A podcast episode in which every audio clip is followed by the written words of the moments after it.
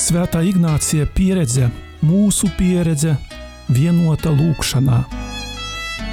Lūkšana ar Svēto Ignāciju no Loyolas.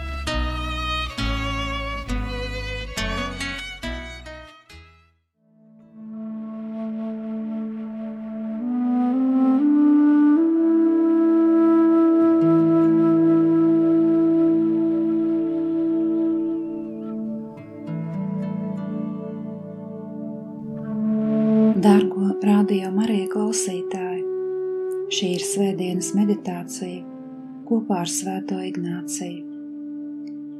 Šodien Jēzus uzdod jautājumu ikvienam no mums: Ko tu gribi, lai es tev daru?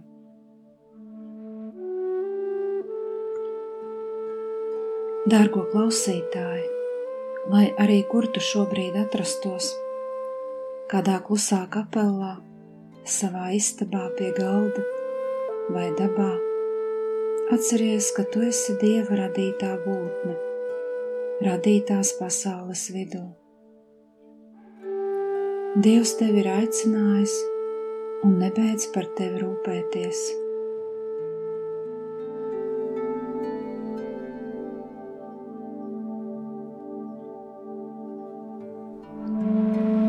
Zini, ka būt garīgam nozīmē ne tikai apzināties, ka dzīve ir kaut kas vairāk nekā acīm saskatāmais, bet arī dzīvot saskaņā ar šādu izpratni.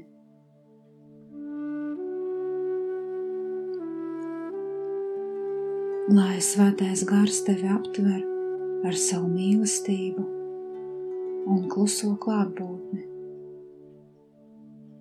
Atgādinot, ka tu esi apveltīts ar nemirstīgu dvēseli un ka vari lūgt no viņa visu, ko redzi, uzlūkot ar mīlestības acīm.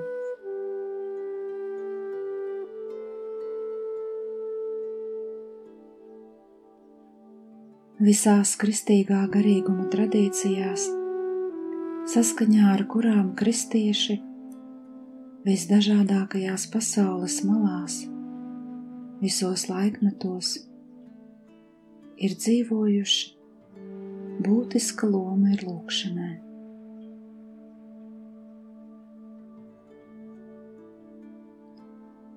Uzsākot šo meditāciju, nostājies Dieva priekšā, apzināties viņa klātbūtni, esi šeit un tagad kopā ar viņu.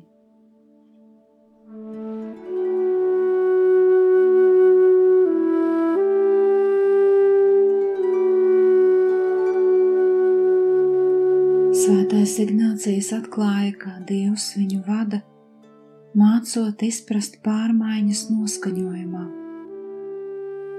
Brīžiem viņš jūta savā sirdī un garā mierinājumu, vai gluži otrādi bezcerību un skumjas. Ignācijas pamazām iemācījās atšķirt šīs pārmaiņas savu vēlmju un domu avotus.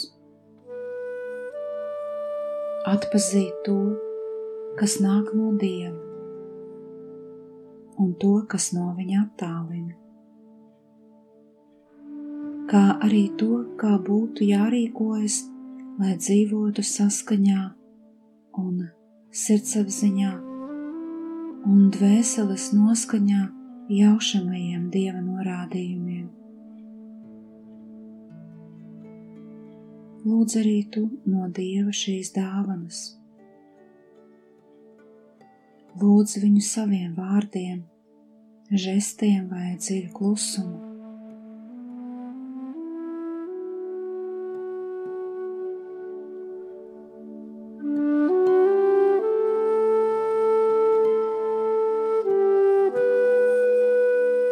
Sākumā prasi no Dieva šīs meditācijas žēlastību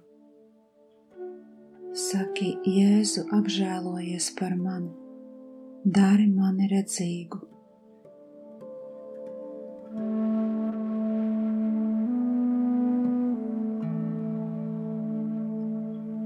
Tagad ieklausies svēto rakstu vārdos. Tajā laikā, kad viņi nonāca Jērikā, kad viņš ar saviem mācekļiem un lielu ļaužu pūli gāja prom no Jērikas, ceļa malā sēdēja kāds akls ubaks, Timēja dēls Bartimējs.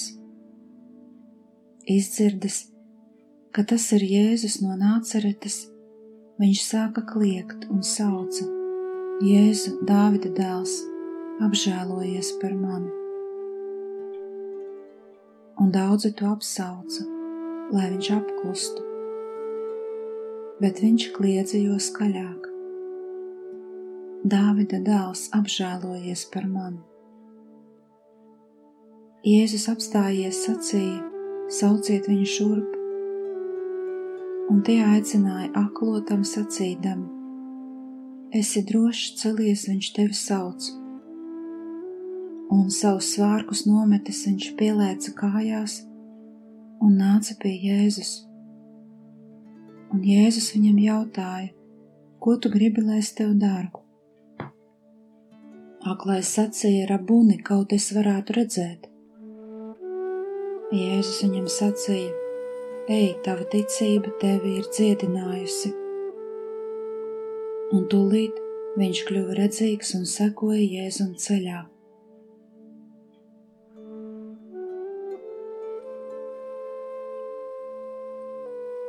Lūkšanas ievadā saki un lūdz, lai visas tavas domas, vārdi un darbi kalpotu lielākam Dieva godam.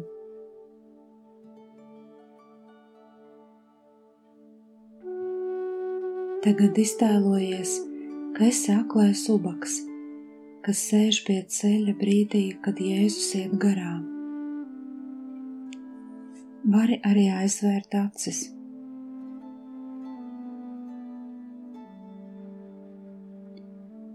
Klausies, kā aklais klausās personās. Un gluži kā Bartimēs, mēģini saprast, sajust, kas viņi ir, ko saka un ko dara.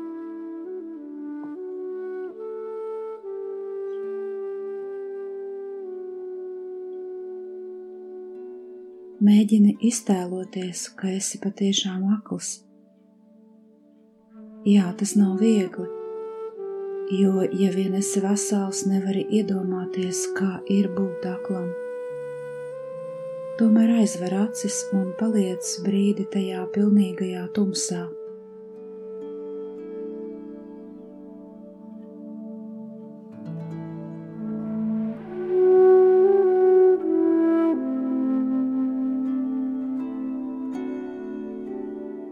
Tagad iztēlojies un ieraugi ceļu,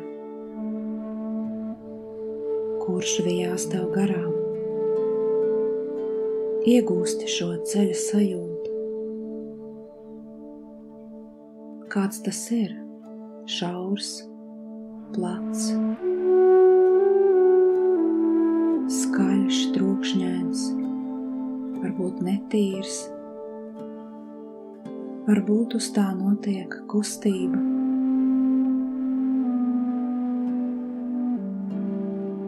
Sajūti sevi kā ubagu, aklu, netīru, slikti ģērbtu.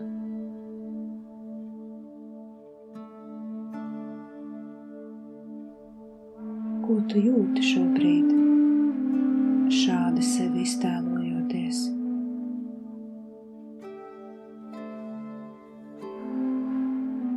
Mēģini saprast savas daudzās vajadzības, kuras tev ir šajā mirklī.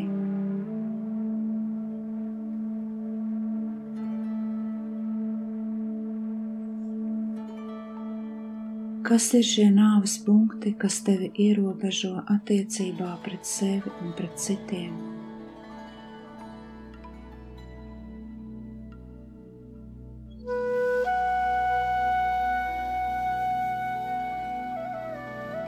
Kāda ir tava pati lielākā vajadzība šajā mirklī?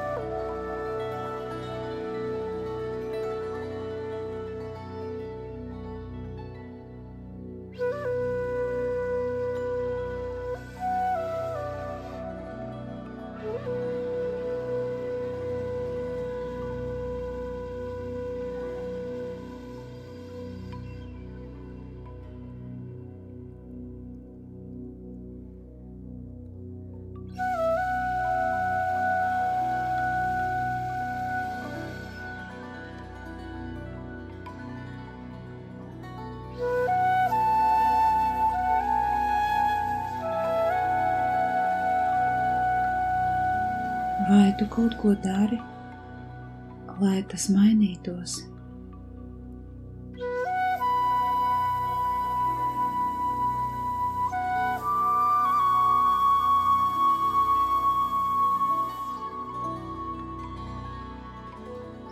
Kā uz tevi skatās cilvēki, tādu aklu un ierobežotu? Kāds esi tagad tu? Varbūt šie cilvēki tevi atpazīst, atsaucās. Varbūt ir kāds, kurš pievērš tev uzmanību. Bet noteikti ir tādi, kas paiet tev garām.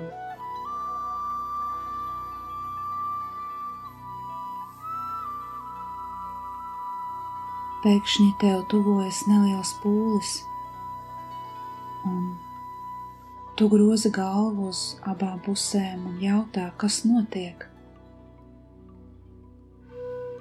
Tev saka, ka Jēzus no nāceretes šeit ies garām.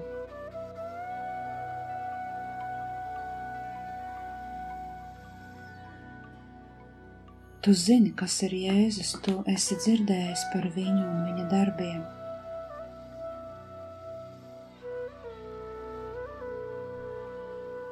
Kāda ir tava pirmā reakcija?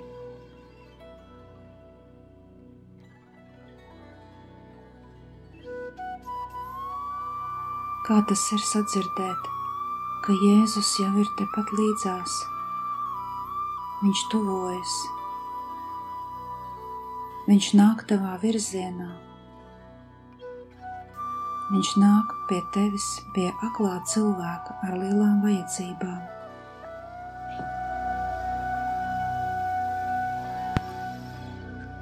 Viņš apzinās tavu aklumu, nespēku un vientulību.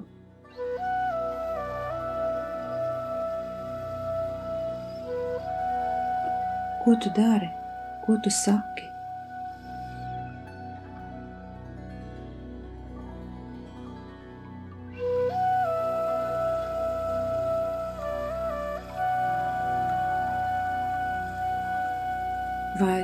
Tu lūgsi palīdzību no Jēzus? Kāda ir tava vislielākā vajadzība šobrīd? Saņemies un pasaki to Jēzum, kad viņš ies tev garām. Un noteikti ieklausies sevī, kad tu lūgsi palīdzību no Jēzus. Kādu palīdzību vai gaismu tu meklē.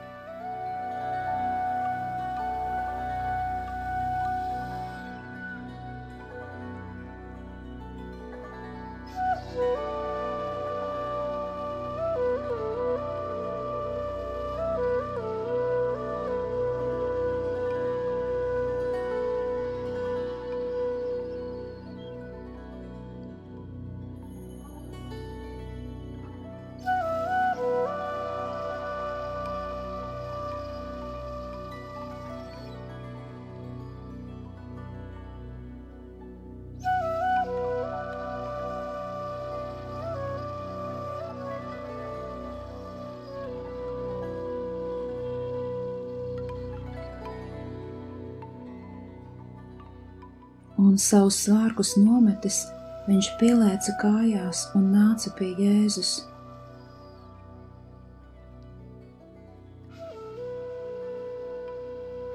Izdzirdis, ka tas ir Jēzus no nāceretes, viņš sāka kliegt un sauca: Jēzu, Dāvida dēls, apžēlojies par mani!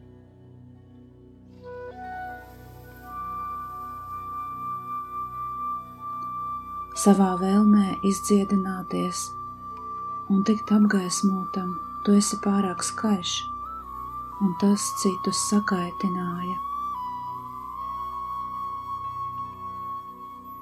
Cilvēki liek tev apklust. Sadzirdi tos cilvēkus.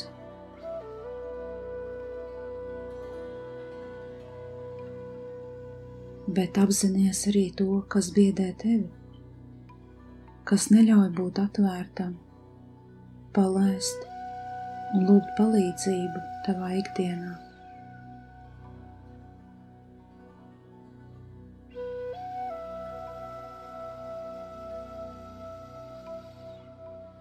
Kāda ir tava reakcija uz cilvēku sakaitinātību? Kā tu reaģē?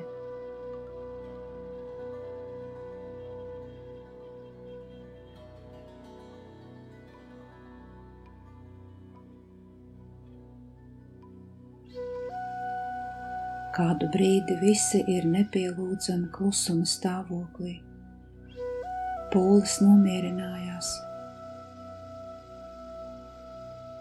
un pēkšņi tu dzirdi balsi. Tā ir Jēzus balss. Viņš jautā, kas viņu sauc. Viņš prasa, ko šis saucējs saka, viņš aicina, sakot, pasauciet viņu pie manis. Jēzus tevi pasauc pie sevis. Viņš dzirdēja tavu kliedzienu un tavu lūgšanu, un tagad dāvā tev savu laiku un uzmanību.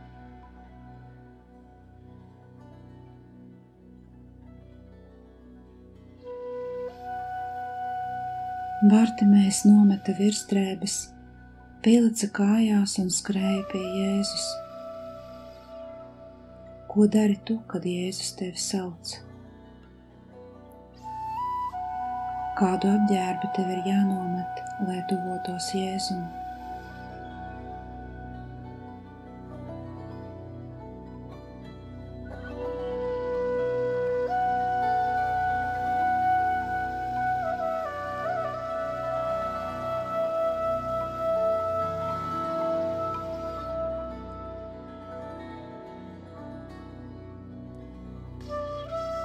Varbūt tavs apģērbs ir bailes, dusmas, depresija, aizdomas, sāpes, ticības trūkums,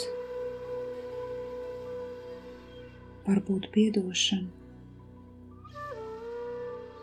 Kas ir tas, kas tev jānomet no saviem pleciem,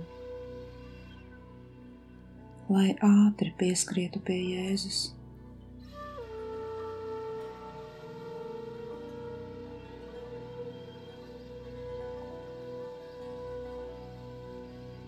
Vai esi gatavs nomest to nastu tagad uzreiz?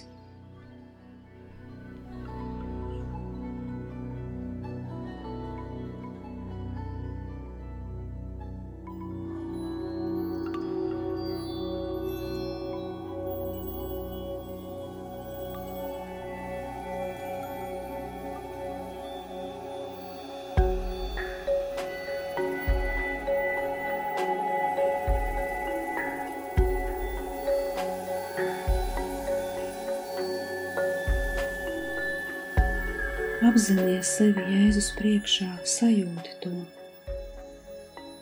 Sajūti viņa jūtas, sajūti cilvēkus ap sevi. Izdzīvo to klusumu, kas bija tajā mirklī.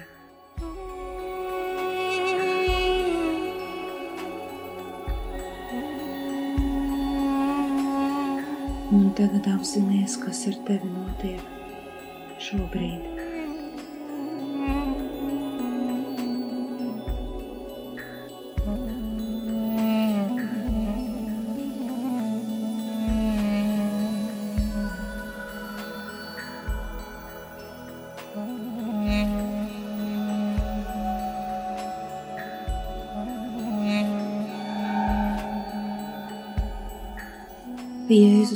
Pārtrauc šo klusumu un jautā tev, ko tu gribi, lai es tev daru?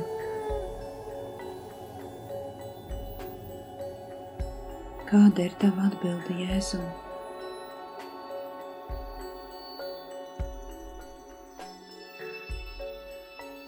Tagad ir laiks, lai pateiktu viņam par savām vajadzībām. Lūdzu palīdzību,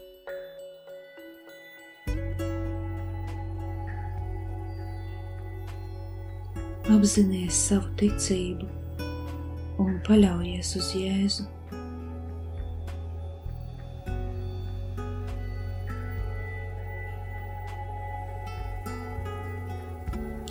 Sajūti arī savas bailes, nebeidz no tām, sajūti rūpes un šaubas, apzinies to visu sevī, visu, kas tevi satrauc tagad.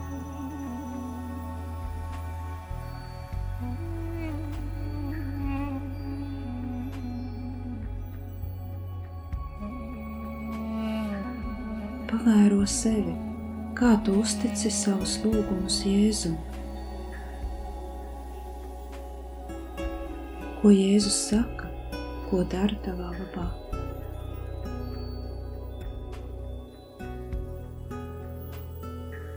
Tagad kādu mirkli paliec intīmā Jēzus klātbūtnē un vēro, kā tu jūties šajās attiecībās ar Jēzu.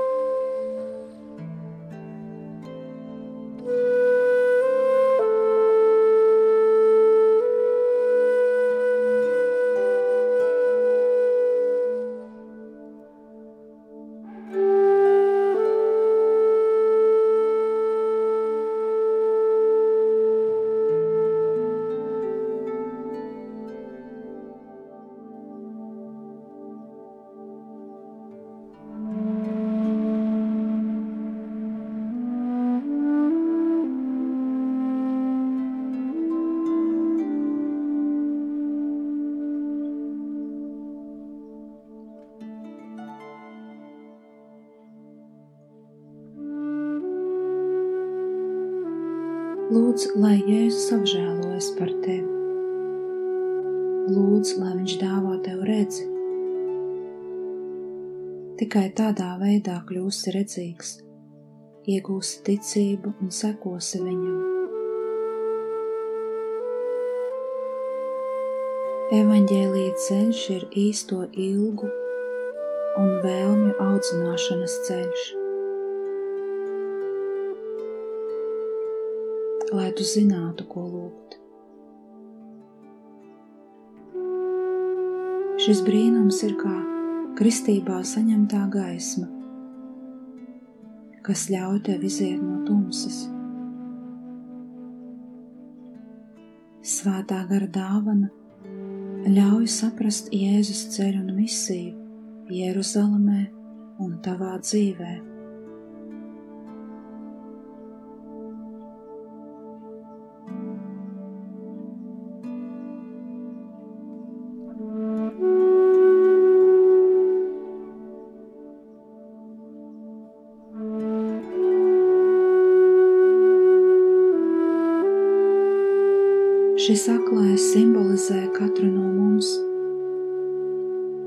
Klausoties, viņš sadzirdēja dieva apsolījumu un var pēc tā ilgoties un to lūgt. Viņš sauc Jēzu vārdā un tiek viņa aicināts. Viņš nekavējas. nomet apmetni un skrien pie Jēzus, no kura saņem pestīšanu.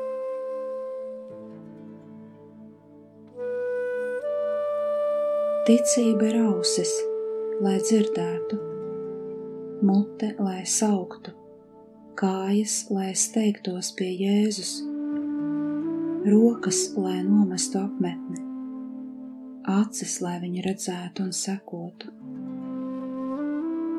Ticības pamats ir sava atzītā nabadzība, līdzeklis tās iegūšanai, sauciens pēc žēlsirdības, auglis ir dieva saskatīšana.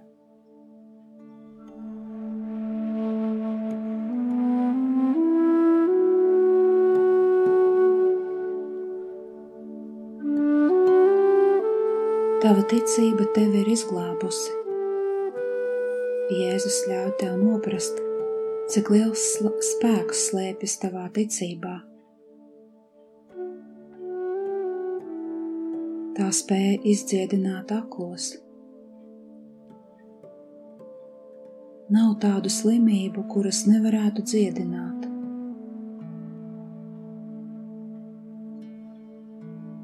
Jēzus jautā tev par tavu ticību, jo no tās ir atkarīgs, cik viņš spēja paveikt.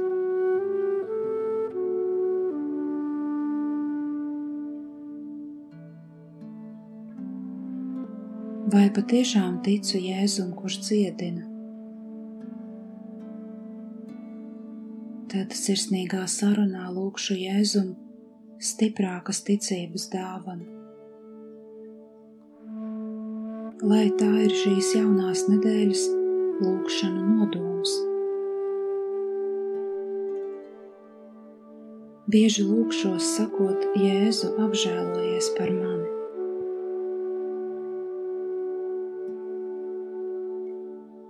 Atver tagad savas acis. Kā jūties, kad acis ir jau vaļā, vai jūti, ka smagums ir nos no pleciem? Jēzus tevi ir dziedinājis. Viņa mīlestība pret tevi izdziedināja, un tu esi viens un vesels. Sajūti šo brīvību un jaunumu, ko Jēzus tev piedāvāja. Paskaties apkārt, paskaties uz Jēzu, uz sevi.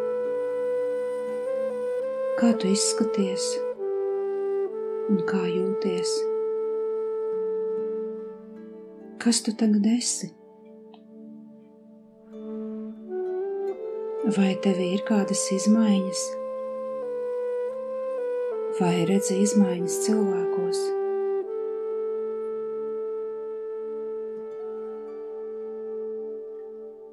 Paskaties uz Jēzu vēl vienu reizi ļoti uzmanīgi.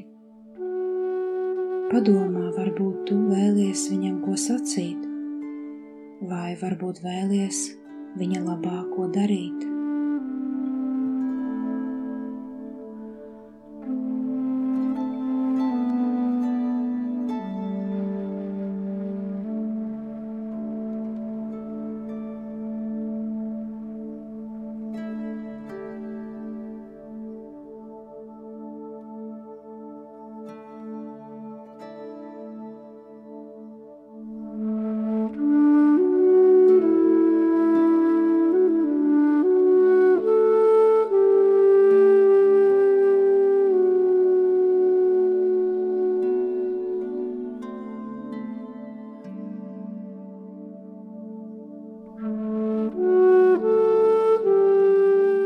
Tagad nesteidzīgi pabeidz meditāciju. Pateicies Jēzum par apjausmu un redzi, dziedināšanu un to labo ziņu, ko viņš tev dāvināja.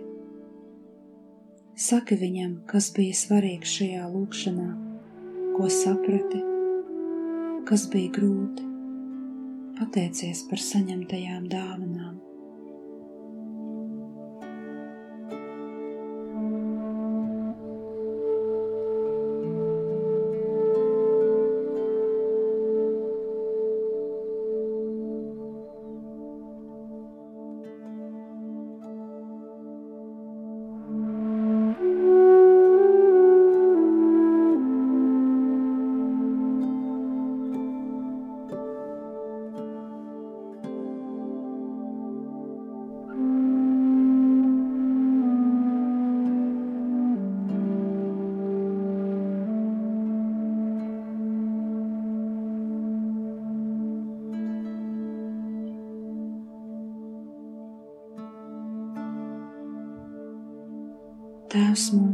Kas esi debesīs, svētīts lai top tavs vārds, lai atnāk tava valstība, tavs prāts, lai notiek kā debesīs, tā arī virs zemes.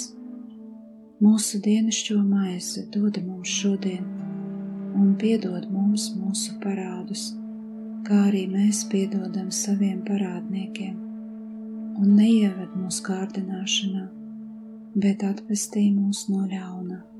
Āmen!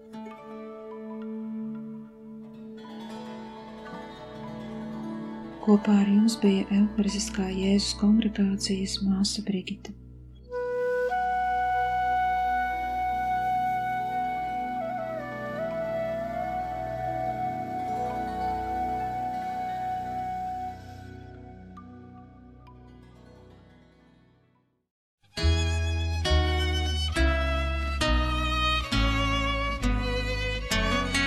Svētā Ignācija pieredze, mūsu pieredze, vienuota lūkšana.